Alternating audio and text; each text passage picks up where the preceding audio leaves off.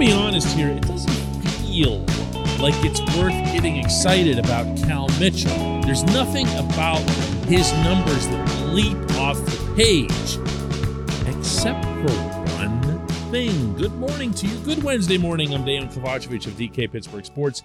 This is Daily Shot of Pirates. It comes your way bright and early every weekday if you're into football and or hockey. I also offer daily shots of Steelers and Penguins that I hope you'll check out. Tigers 5, Pirates 3 last night at PNC Park, or should I say this morning at PNC Park, considering the two hour rain delay pushed the finish back to a tick after midnight. Not a whole lot to say about this one.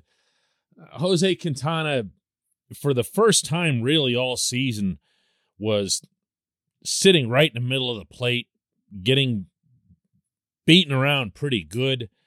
Uh, second time through the Detroit order. There was some defensive ugliness later on involving Mitchell, who unwisely went forward on a sinking liner, tried to dive to get it. That seldom goes well. It got past him. Bad cutoff, bad relay. Yeah, they lost. But also, Mitchell homered for the second consecutive game. And this homer looked a lot like the one the day before, in that he's a little bit of a lanky, left handed guy in the box. He got under it gracefully, elegantly, with his drive coming from the legs, but much more so in the form of the smooth swing. And, well, here's how he described hitting the home runs in the back to back games after the one last night. Um, it's been able to to stay balanced, uh, attack some good pitches to hit, and uh, you know stay inside of them and, and and hit them well. Not much elaboration there. Well, that's because he'd go on to get asked about the mistake, and he did elaborate on that. And you know, you're a baby faced rookie in the clubhouse. I don't care how many other youngsters are around you. You're not going to sit there and go, "Man, that felt awesome to hit that home run." And I, I hit one last night, last game too. Did you get that? No one's going to do that. No one with any common sense. This strikes me as being a pretty bright kid based on the conversations that I've had with him. That's only part of what makes him impressive. It's not, as I said, the numbers. He's basically been what he is now through 42 plate appearances for the Pirates, and that's a a 250 guy with some pop, not a ton of walks, but also not a ton of strikeouts. Ton of power, but also not a real imbalance toward being punch and Judy. Not a ton of flash or polish in the field either, but also not an embarrassment out there other than that play last night. But if you're parsing carefully everything that I'm saying and you pile it all up in front of you, what you have is the one thing that all baseball players covet the most, and that is, of course, consistency. This portion of Daily Shot of Pirates is brought to you by our friends at North Shore Tavern, that's directly across Federal Street from PNC Park. It's home of Steak on a Stone, an eating experience, underscoring the word experience. The steak is brought to you partially cooked on an 800 degree stone, and you do the rest. It's a ton of fun, it's a great meal, and it's a baseball atmosphere like no other in Pittsburgh. North Shore Tavern, right across Federal Street from PNC Park. I went back and took a glance at Mitchell's minor league stats going all the way back to rookie ball in the Gulf Coast League, and it's the same the whole way up.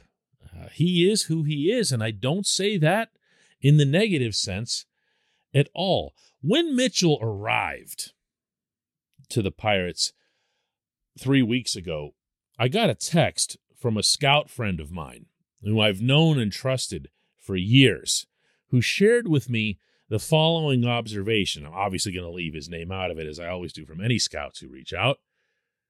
He said, We had some doubts about him when we first laid eyes on him. We weren't sure what we had. Not at the plate and not out in the field.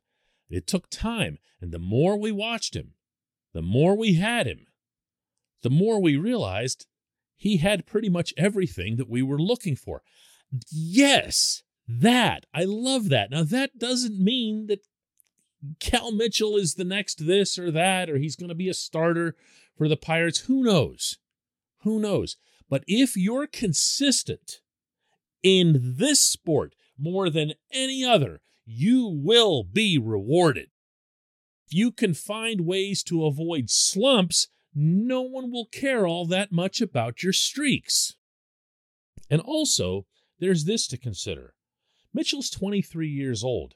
That's not super, super young to make it into the majors, but it's still pretty young.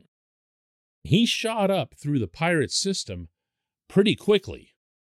So I feel like it'd be fair to at least entertain the possibility that if he's built himself a firm foundation, something that he can work off, something that he knows he can rely on without having to panic or worry about, you know, being, I don't know, demoted or released or whatever, then he can evolve.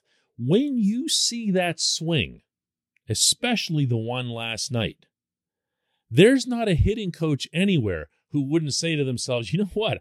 I can work with that. I can work with that. We can develop better pitch recognition. We can develop uh, better understanding of the specific opponents that are being faced, of the type of progressions that those pitchers or that battery might go through. And from there, you know, you can become better than just consistent or consistently better. When we come back, just one question.